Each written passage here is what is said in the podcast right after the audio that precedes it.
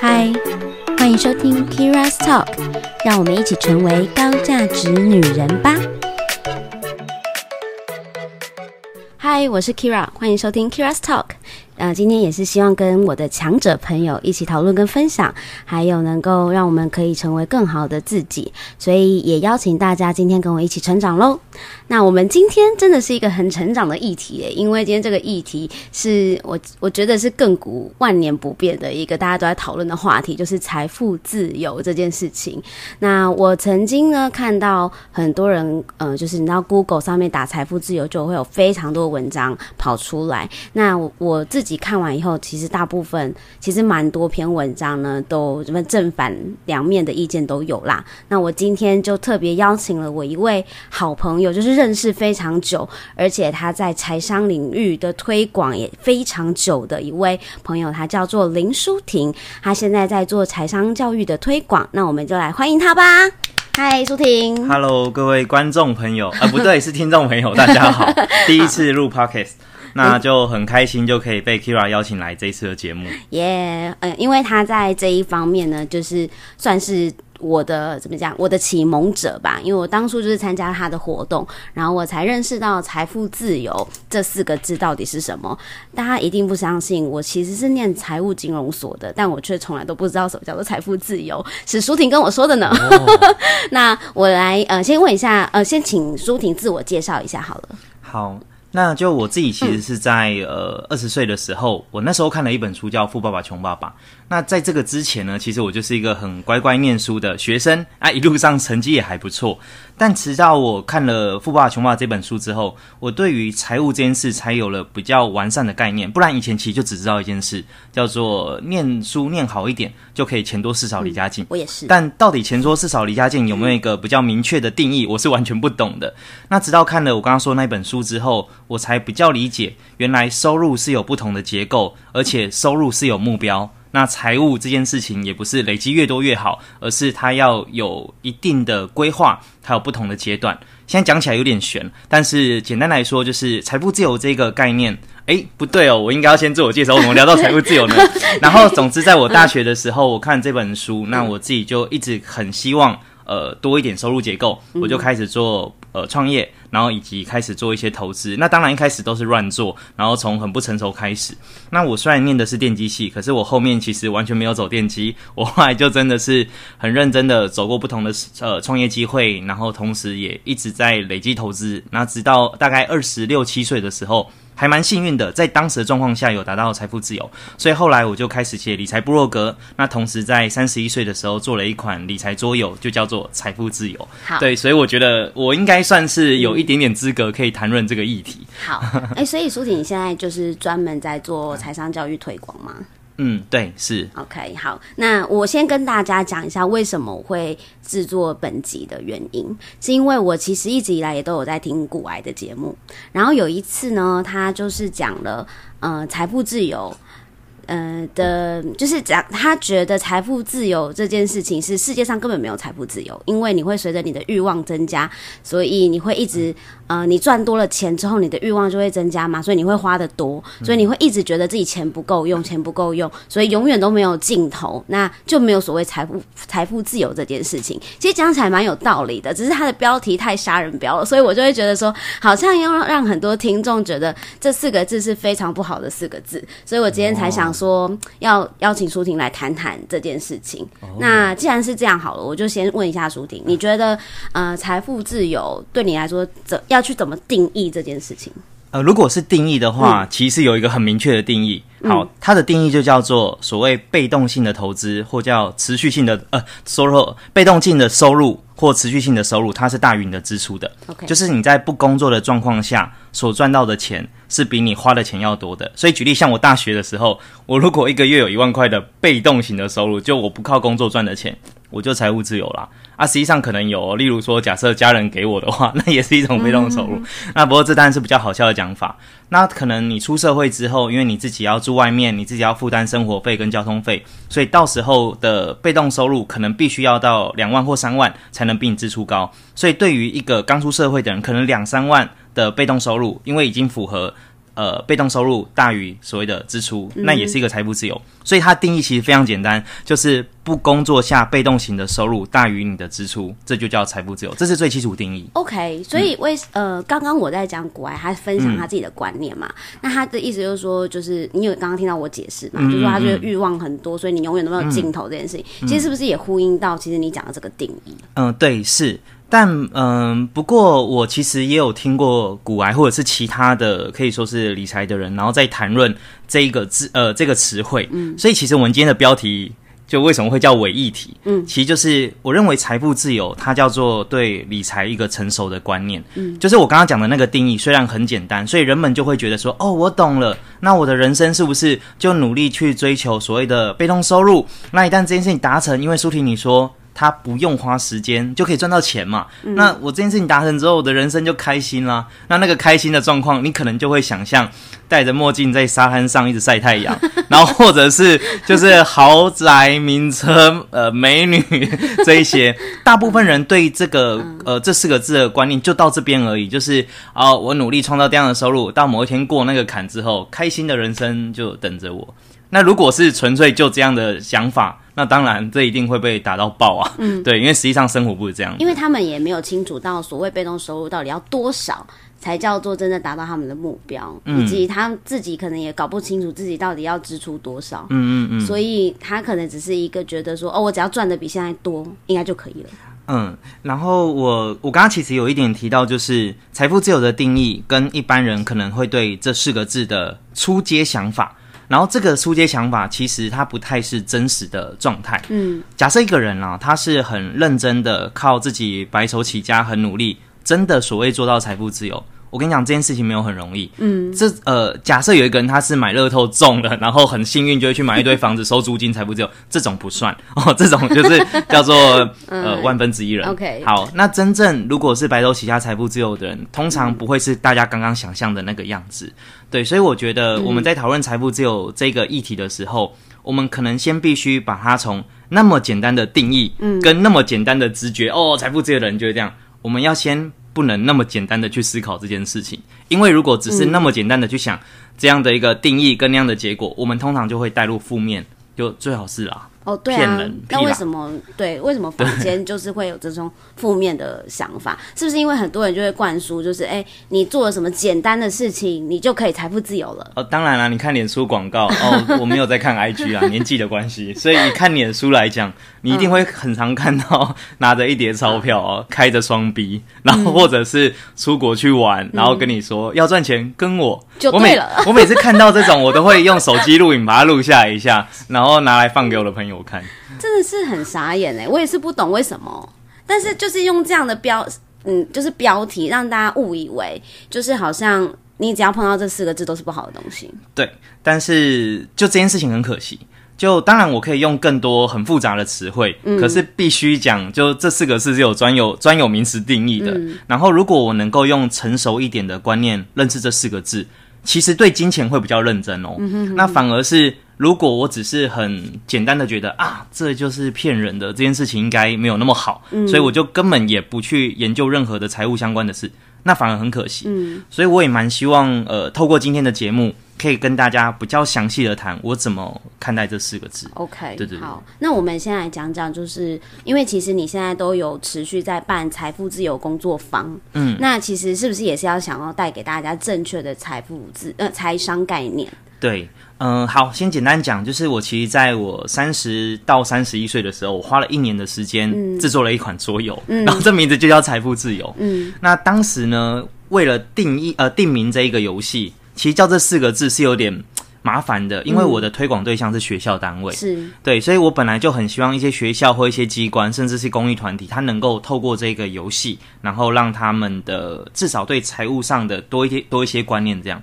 可是这四个字，我也会担心人们会不会就是会有错误的观念，所以就其实连玩的 玩都不玩这样子。对，但我后来还是定了这四个字，就是因为我觉得只要把它解释清楚，反而会帮助一个人很多。好，所以我当时就在花了一年的时间做了一款理财桌游，就叫财富自由。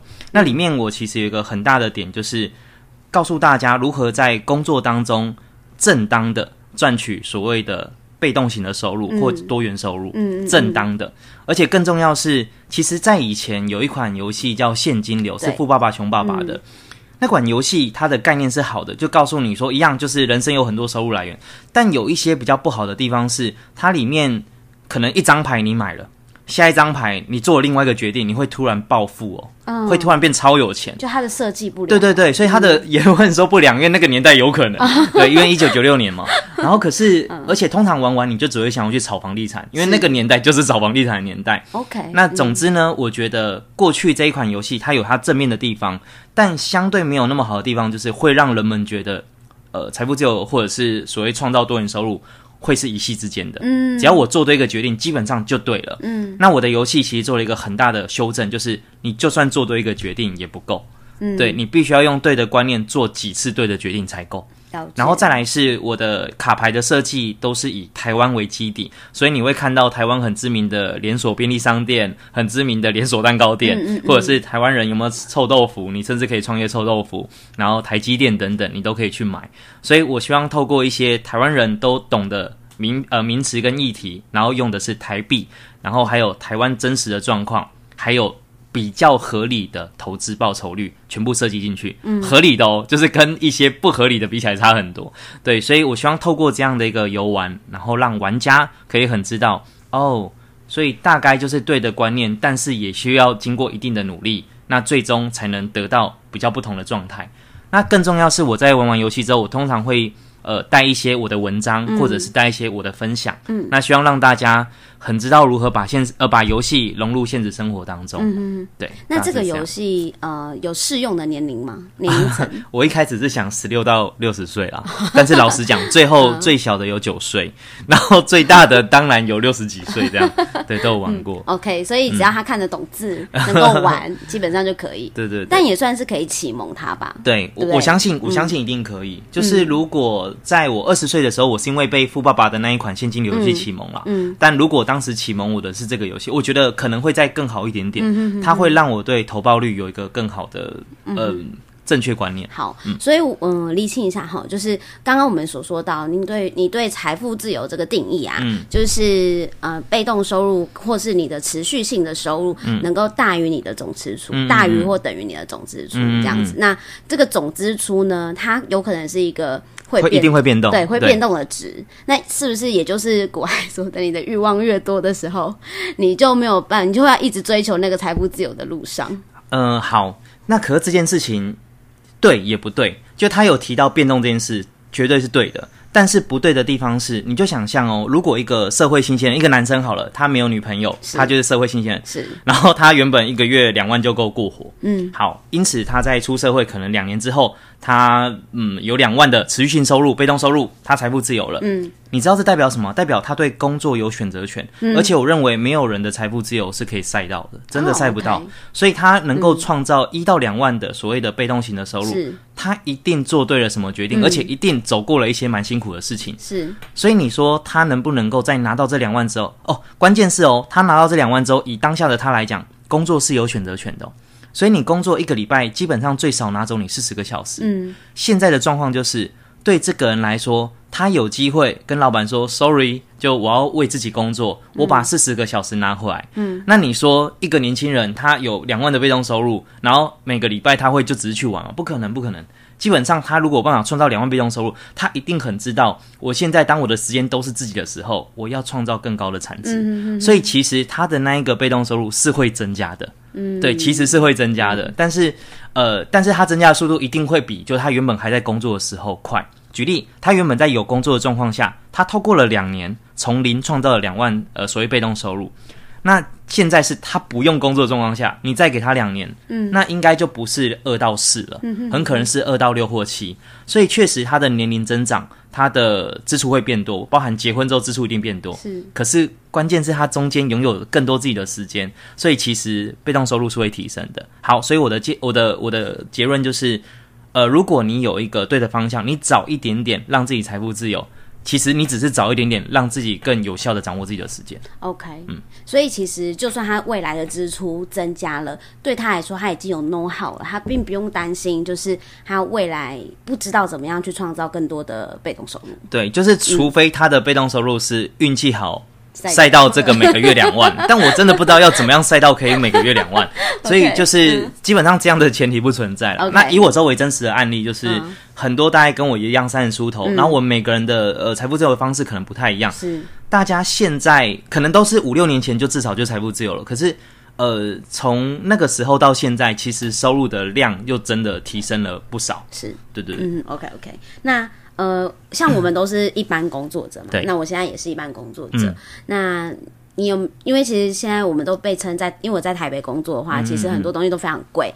那我就算工作的那个收入再怎么多，我都会认为我只是一个小资族。嗯，对，那我到底我可能花费就是蛮高的，可能会占了我这总收入的三分之二，甚至快将近全部。对对对对，那我没有办法，我没有什么剩余的钱，我该要怎么样做到这件？就是我要怎么样去前往财富自由的路上，我要怎么追求这件事？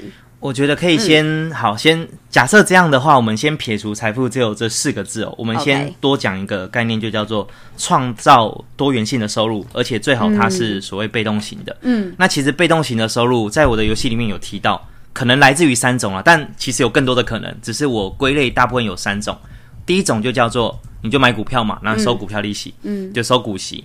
然后第二种就是你买房子，然后收房租，这一般人可能做不太到。嗯，然后第三种就是如果你有一个很好的机缘，你可以去投资某一个人的公司成为股东，然后赚取股东型的收入也不错。嗯，对对对，类似这样，这些都是一些方法。好，那可是对一般小资族而言，因为呃存的钱速度一定很有限，对，所以老实说，我认为能够直接拿资产去换成被动收入，就一定是那个东西比较便宜、比较好买，那就是股票。其实就这样而已。哦 OK，对你光是朋友开了店，然后你要说，哎、你这间八十七度 C 可不可以让我加盟个五万块，我入个零点一股？他绝对不会理你的、啊，对啊，就没有这种事。然后房子的话，除非你去集资买，但我认为这些都有很多风险啊。但我知道房间一定有一些做法，对对对，可是我会觉得很很流行啊、对对对，我觉得那个经过太多手，即使它是好的，它是对嗯的，我都觉得它蛮复杂的，而且 know how 不在你身上。所以我会认为一般的小资主，如果真的要立即的创造一些一些看得到的所谓被动型的收入，其实你只有股票这条路，然后股票这条路当然就有很多的方法，那包含我是蛮建议大家就可以买 ETF 啦，就对于没有时间研究的人比较单纯。嗯嗯，好，可是哦，关键来了，我刚刚说第一步叫做先知道什么创造被动收入，对，但是其实你会发现，如果你纯粹靠买股票，中中华电信大概十万块，平均下来一年它配息的股息可能就四到五千，是，所以一个月算下来可能还不到台币四百块。嗯，对你花了十万哦，你一个月才不到台币四百万，四百块。而且已经算高股，对，就呃应该算是就是一般人不用动脑袋比较容易拿的。对，好，嗯，所以你看这距离所谓财富自由多远？因此，其实对于一般工作者，我老实说，我我认为如果真的要能够离财富自由近一点，或者是你至少要拿破万的被动收入，那你通常不会只靠工作，除非你的工作是超赚钱，你可能是很猛的工程师，或你是蛮厉害的医师，嗯，这一些就是很厉害的、呃工作高收入型才有机会。对他而言，他其实只是把他的钱放在哪个地方而已，他只他只需要决定这件事情。但对一般的上班族就不是，所以你可能要想的事情是：我除了原本本业的收入以外，那我要如何增加收入？其实就是那么的现实。那你知道为什么？呃，我们拉回刚刚，就是有很多在脸书上，然后等等的一些广告，是，看起来很瞎哦。可是当一个人真的很想要找机会的时候，其实会信。那会信的原因，就是因为大部分人会觉得，我工作以外我已经就很累了，嗯你要我再额外干嘛？我也没那个心力。嗯，但是感觉这边好像有一点可能，你看他又秀个见证，那是不是有机会我少少的钱投进去？我只是过去都没有找对的方式，这里就是对的方式。会不会我少少钱投进去，就创造了财富自由的人生？嗯其实被动收入有机会赚更快。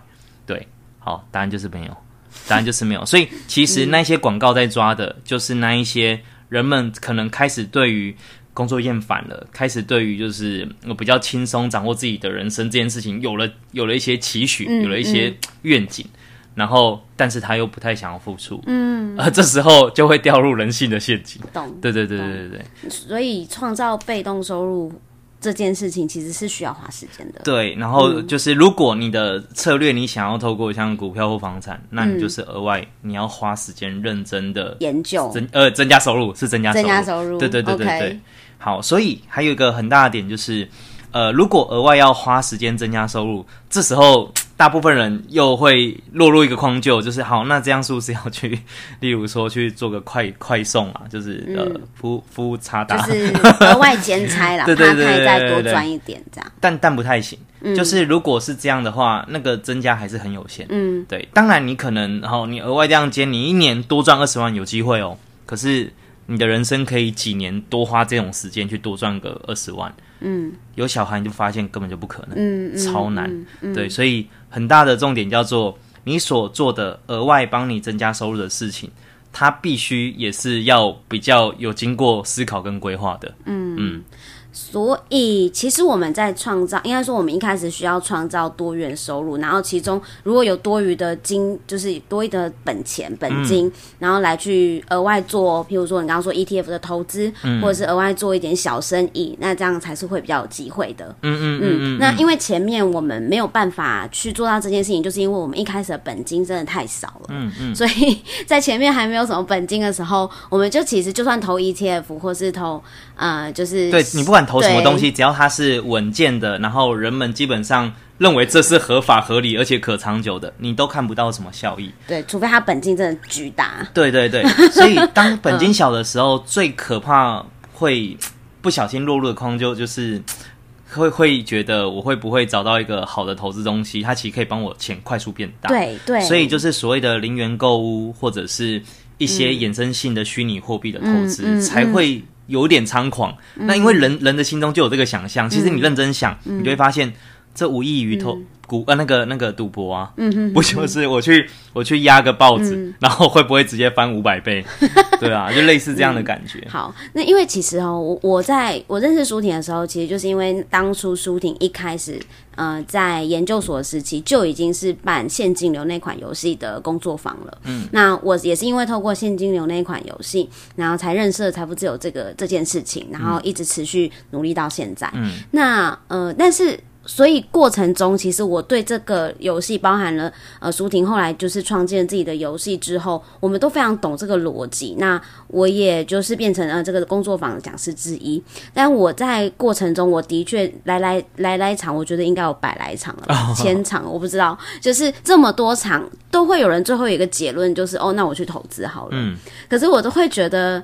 你还是没有搞清楚，因为你现在就是没有钱，嗯，然后你做的这些投资并没有办法，只能只能让你多一点，可能一两百块加彩钱，可是你没有办法真的走向财富自由那个道路，嗯嗯。对，所以我就会觉得说，哎、有点可惜，就是很多人最后还是会只是没有没有找到那个盲点，或是那个症结点嗯嗯，在哪边。嗯嗯那我我才会觉得说，哎、那我们是不是应该要不断的去推广或是宣导这件事情？就是说，大家应该要多多努力的透过呃正正常管道的方式来去创创造自己的多元收入，让自己的 base 多一点。那当你 base 多一点的时候呢，你就可以有更多的呃管道，比如说你要投资也好，你要做生意也好，其实才会有那个杠杆的效应。嗯我刚刚听、呃玉琴这样讲，我其实有一个有一个想法，想要跟各位听众讲，就是呃，我认为财富自由是对金钱的成熟观念。嗯，哦，这句话蛮重要，如果大家可以的话，可以记下来。嗯，叫做财富自由是对金钱的成熟观念。嗯，什么意思呢？当然，我们每个人都会知道省钱很重要，多赚钱很重要。哦，这个是每个人都知道的。可是你知道吗？如果当你很努力的多赚钱，我举个例子，你现在的月薪假设是五万，然后你花三万，你是不是存两万？嗯，哦，这时候你会觉得嗯有一定的安全感。嗯，那如果你是赚七万，那你一样花三万，你变存四万，你的安全感更多了，而且你感觉就自己多了很多的算是选择权。是，好，但是我在问你哦，那假设你的月薪来到了九万，你还是花三万，你可以存六万，你会不会有点觉得存四跟存六就差不多？就其实还好。嗯然后更不用说纯六跟纯八差不多。嗯对，所以你会发现在既有的思维下，我只是追求就是每呃每个月就是可能多一些手上可以运用的钱，到最后，请问六跟八竟然安全感一样，请问多的这个二、就六跟八之间差这个二，那我买一台就是好一点的手机，或者是我买一个漂亮的包，有什么不对？反正我安全感没有差，嗯嗯，这是很大的点。嗯所以这样我这样看就觉得好可惜，因为这样子的状况其实就是有点没有好好运用你的财商，然后没有好没有好好运用你的财务。嗯嗯嗯如果对我来说，就我会很知道，就是人生最大的重点叫做我可以完全掌握自己的时间。是那不是说我的时间都要去沙滩上晒太阳，我才不想去晒太阳。嗯嗯我只是很想要掌握我的时间做我觉得重要的事，然后努力在我觉得重要的事，然后花在我的家人身上。这些是我认为这世界上最重要的事。那也因为这些是最重要的，所以我会很希望，如果当我有金钱的时候，我可以做怎么样的安排，然后让我靠近这个结果，嗯而不是我其实对金钱也不太了解，嗯但是凭的都是一种感觉，嗯然后所以我的安全感够的时候，我可能就给他花。可是殊不知，现在的工资、现在的工作会不会有一天改变？有可能啊，但是我并没有去想这样的状况。好，所以财富自由是一个对金钱成熟的观念。这句话的意思就是，我努力的在我的生活当中，我不要乱花，但我也努力的去提升我的收入，而且我中间所得来的金钱，我是努力让它成为我的金鸡母，我根本不动金鸡母，嗯。而是我只动金鸡母可能生出来的小鸡，呃，小鸡蛋，对我可能只吃它，甚至在初期，我觉得我整个就是财富还不够，资产还不够多的时候，生的每个小鸡蛋，我就让它继续去滚。嗯，对，嗯所以财富自由是对金钱成熟的观念，是因为当我有省钱，而且努力赚钱，然后好好的保守每一份的资产，然后让它稳稳的生出更多的资产的时候，到一定的程度，我的工作就可以变选择了，因为我不一定要靠工作才能生活。对，那这是财富自由非常重要的一个的一个重点。所以，是不是对于我们这些小资工作者来说，嗯其实，在前往财富自由的路上，会分好几个阶段，嗯应该是这样讲。是是是就是前期我可能要努力工作，或者是我要增加收入，对，然后再来我要学习怎么去运用我这多的钱，嗯，嗯，然后就是维维持我稳定的开销，对，就是原本的开销，然后我多的钱，因为我努力工作，或者是我额外找的收入的来源，嗯然后我多了这些钱呢，我可以再去呃学习怎么样去运用这些钱，让它再滚出小鸡。嗯嗯嗯嗯，对。不过刚刚那个就是理想状态，那个刚刚那个理想状态指的是在工作上的薪资可以入升，然后你又不太花，你又不太乱花钱，嗯，对。对，但一般就很难。一般我觉得啦，如果以台北来说，假设起薪三万，通常你很努力，大概到个六七万就会。大概就会卡住了，就除非你是很特别的职业，对。可是你的支出不会卡住啊，你的支出会随人生一直变多啊。像我现在周围只要是结婚有小孩住在台北的，嗯，一个家庭没有开销在低于十万的，全部都高于十万。没错，对，嗯好，所以刚刚的这个推论，然后一路累积资产，然后后来财富自由，基本上很难发生，就是因为工作的收入那我们。该怎么办？你会给 给这样子的大家怎么样的建议？呃，我我没有办法给超明确的，因为也给不出来，但我只能说，最大的重点就叫做你下班后在干嘛很重要。OK，对对对。嗯好，我再讲一个小小的观念哦，就是如果啊，你觉得自己不会是那个天选之人，也就是你可以把一块钱投资变成一千块。如果你觉得你不是这种天选之人，我不是，好 好，这件事情我们先定义哦，因为如果天选之人，那就那就不用走这条路。如果你觉得不是天选之人的话，那其实你有一个很大的重点嘛，就是你要累积更多的资产，但你又知道只有靠工作不够，那那就是一样工作工作以外，你要想办法去做一些什么。可是要做一些什么的时候，我刚刚有讲一个很大的重点，叫做尽量不要是靠加班的，或靠兼另外一份工作型的收入。因为这些东西的成长性蛮低的，而且你又没办法做太久，你的身体的体力是有限的。然后最好是你额外做的事情，他的劳动所得都可以给你自己。什么意思呢？各位，你想象为什么你在工作上你会领到一份薪水，一定是你为公司创造可能十万的价值，所以你领三万嘛？是不可能你创造一万，老板给你三万了、是，对，所以呃，企业主他有一个好处，如果他有办法有一个能力让企业可以稳定运作，他就可以拿到员工们额外多出来的劳动所得。嗯，好，所以对于你来说，如果你永远都是拿企业主拿剩之后的劳动所得成为你的收入，其实你累积呃累积资产会很慢。嗯，所以我会蛮建议，就是如果在工作以外，嗯，然后你额外的时间最好就要当自己的老板。那当然，当自己老板有很多方式。有人觉得开娃娃机也是当自己的老板。哎，说实在，是哦。你看娃娃机有的一个月月租五千块，但他很认真，有没有机会一个月赚两万？是有的。然后这种比例在工作上就根本不可能。嗯嗯。对，所以我只能说，你在额外的时间必须要做一件事情。这件事情是你可以当自己的老板的，对这件事情很重要。OK，嗯，好，对，的确就是这样啦。就是呃，我会希望舒婷分享这一段，就是因为我当初也是很茫然嘛，其而且那时候我其实也才刚。考上研究所，我就认识舒婷了。所以老实讲，我根本就对这些东西完全没有概念。嗯，那 even 我就是念完研究所那两年，其实我我的研究所老师也从来都没有跟我说我要怎么财富自由。他大概只跟我说学理的东西，然后也不会教我投资。对，那所以我发现我身边很多会投资的朋友都是自己学来的，都是自己去研究，然后自己。呃，花了很多学费，然后交了很多学费，然后得到了很多经验，然后靠经验累积出来的能力。那所以我发现，哎，原来我不是天选之人。之后我就很慌张啊，那我就我就去，也是算是找舒婷跟呃几个朋友一起讨论，说我该怎么办这样。那我最后的决定也是我工作之余。下班之后的时间，或是假日时间，我决定做自己的老板，然后决定就是开始走呃做生意这条这条路。那我后来也是跟着舒婷一起，就是学创业啊，然后学怎么自己当老板啊，然后呃现在很流很。那现在很很普遍的电商，其实，在我们那个时候才刚开始要起飞而已。所以我是那时候刚开始要起飞的时候进入了电商产业。那我觉得这一路走来，我的学习经验是非常多的。那你说我现在能不能够放下我的工作，然后完全的全职？那我我必须说，用我的能力，其实应该是可以的。但是我要怎么样选择，就是。你看你有没有这个选择权而已。如果你今天你有这个选择权，那么你就可以去想，你还要你要不要持续在工作岗位上？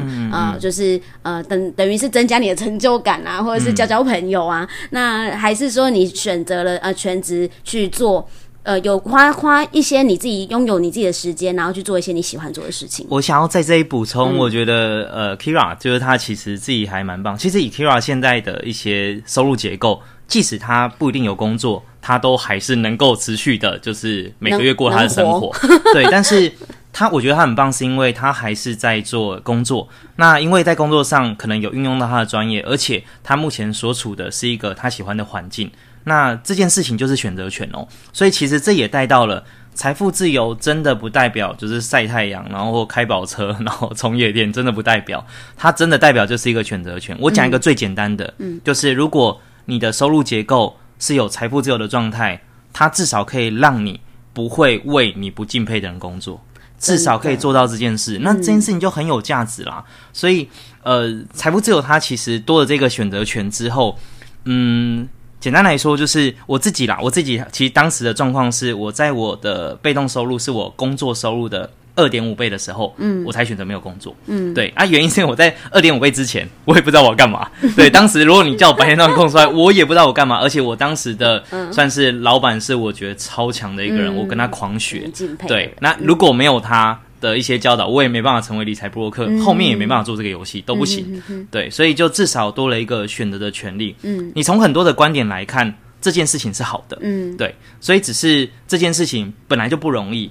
那我认为对这四个字有负面印象，都只是来自于可能会一些媒体或一些奇怪的广告，让你觉得这件事情是一个一触可及的事，然后一触可及，基本上你认真想一想就会觉得不可能，所以可能就会对这四个字打了一个叉叉。哦，这样就可惜了，这样就可惜了。其实任何你要能够获得报酬的东西，你一定要花时间、花心力的。那这个东西就是才是正常的，好不好？那而且我我我觉得我有个朋友讲的很好，就是你。你可以选择你要的这件事情，其实并不难。嗯，可是你能够拒绝你不要的这件事情才叫做难。嗯，哎，这个这个观念不错。对，例如不要早，不要很早起床。没有，就是譬如说，如果有人要拜托你要求你做什么？假设你老板要求你做什么，你能拒绝他吗？嗯，你应该比较没办法吧？嗯那或者是有些人希望你做哪些事情，你迫于什么社会责任的压力之下，你你必须得做的这件事情，你没有办法说不要。嗯所以有时候，如果我们真的在努力的看懂财富自由的这个概念的时候，你就会知道，其实这个时候你就会拥有的选择权，不是只是选择你要的，而是你可以拒绝你不要的。是是是，所以其实讲到这边，呃，听众可能你会发现，当然我在这里很难去讲一个非常实际的做法，因为如果早有这种做法，早就就有人出书，然后 所有人都走这一套，然后所有人都完成，就没有没有，这跟股票有没有一定会涨的方法，我相信也很难有人出书就跟你讲，全部照这样做一定走。嗯，好，但是我想要讲一个比较大的观念，就是你对财富自由这四个字的看法，会完全决定你未来有没有机会向它靠近。嗯，如果你对他的看法就是负面的看法，然后甚至是非常断章取义的片段，嗯，那绝对是不会往这边靠近，是绝对不会的，这件事情不会赛道。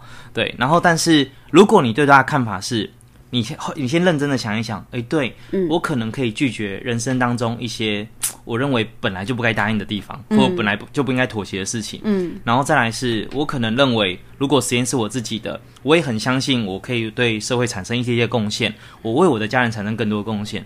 你看到了很多正面意义，简单来说，你找到了这件事情如果做到之后的理由。嗯，诶，这个时候你可能真的认为这件事重要，然后于是你开始想要去达到这样的一个状态。诶，这时候你就会去寻找很多证实可行或者是相对很正当的一些方法。嗯嗯嗯，对啊，这就很重要。所以我现在要讲的叫做起心动念啦。你的起心动念会决定你会不会往这件事情靠近。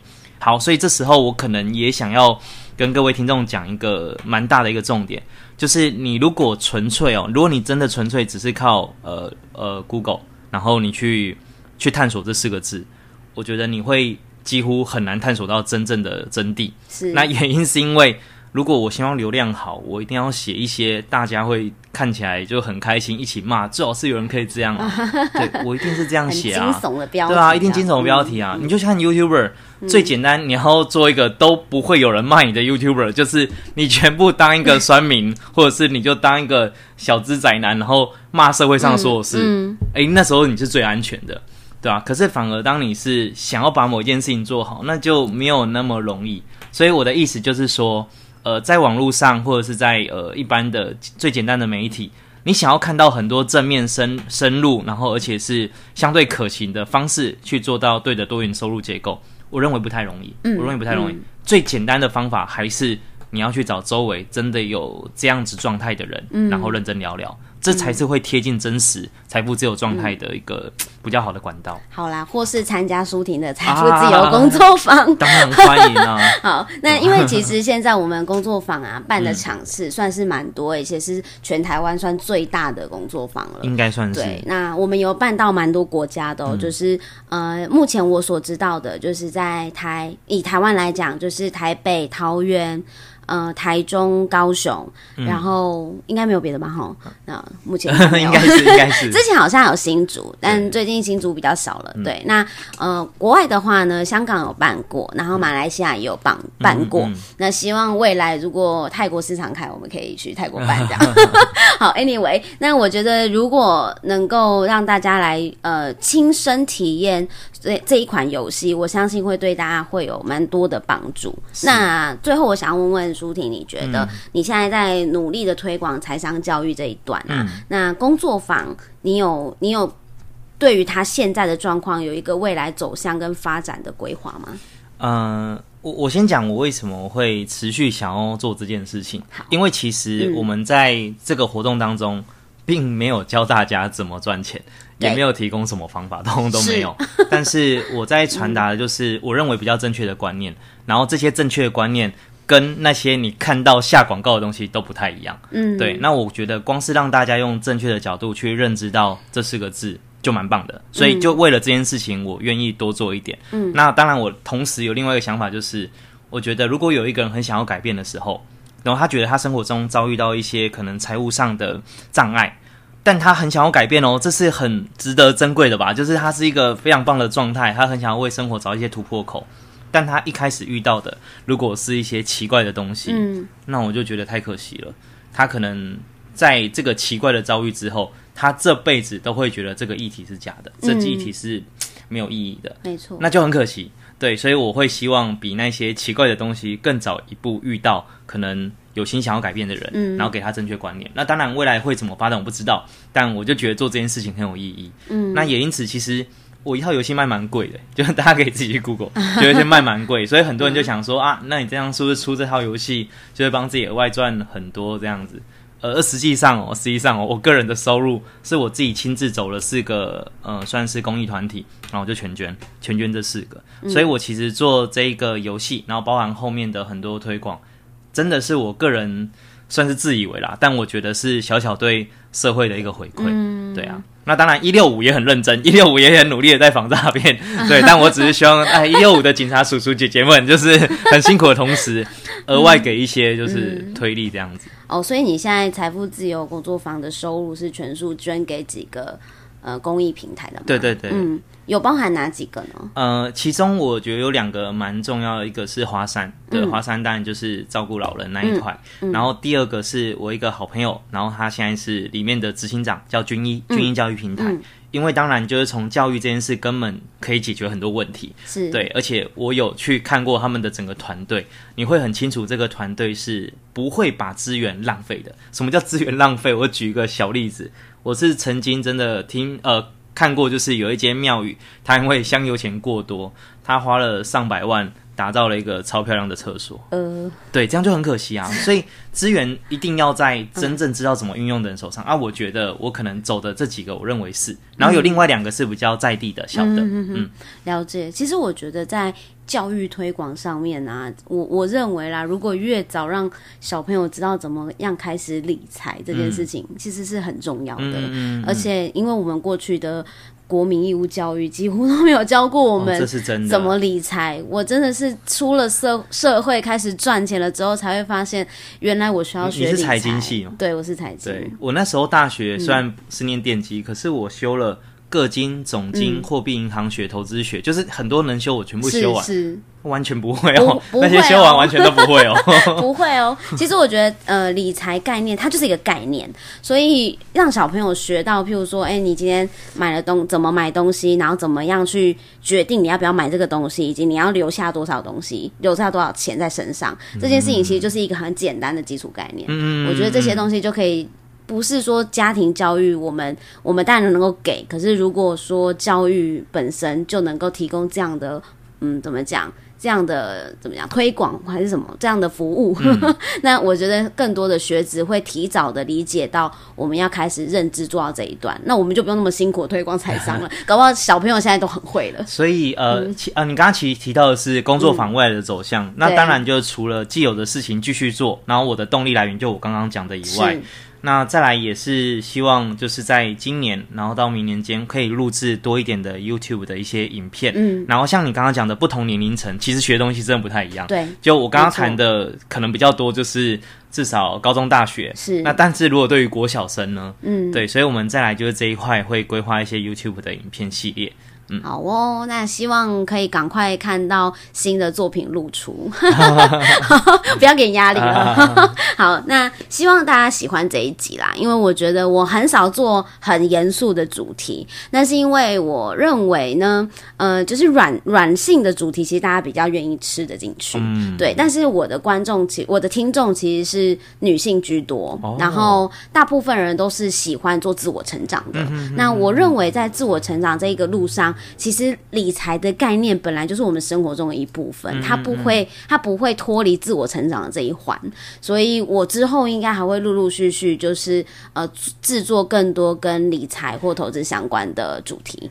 哎，我我能不能？哎，刚刚好听到你刚刚讲的那一段，我有一个突然跳出一个想法。我觉得在财务这件事情上，我很幸运是在我呃，反正可能十九或二十岁的时候，我看了另外一本书，这本书书名。叫有钱人跟你想的不一样。对，你看了这一本，你可能会觉得里面他常常叫你摸着自己的脑袋讲什么，好像有点洗脑，有点像怪异邪教的书。但是它里面有一段，我觉得写的真蛮好的。嗯，他说我们华人就其实会蛮容易。对于金钱这件事情有负面的观感。是就例如说，你追求金钱，我会觉得你是不好的。儒家思您想，对，你应该要追求的是服务他人、爱，然后一些善这一些概念。但其实后来这本书颠覆了很多观念。我用简单的观念来讲，就是其实钱到底是什么？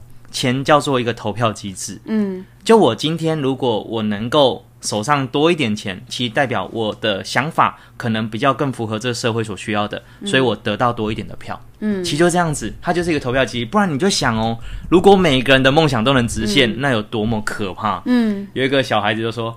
我要全世界每个人每天都可以喝玉米浓汤，然后这件事情其实没有什么效益，而且还很不健康，但它竟然要被实现。嗯，所以所有的想法理念，它要被实现，它都必须要经过验证。是，其实财务就是一个很好的验证结果。如果你说你真的很想要实现某个很有价值的事，可是你的财务上状况却没有那么好，那或许就是其实你的这个思维不够成熟。嗯，对，所以我自己还会有一个想法，叫做我把累积财富，然后创造自己财富上的能力的这个过程，我也把它当成是在修炼自己，修炼我自己想一件事情的成熟度，跟这件事情到底可不可行，甚至对这个社会有没有一些价值。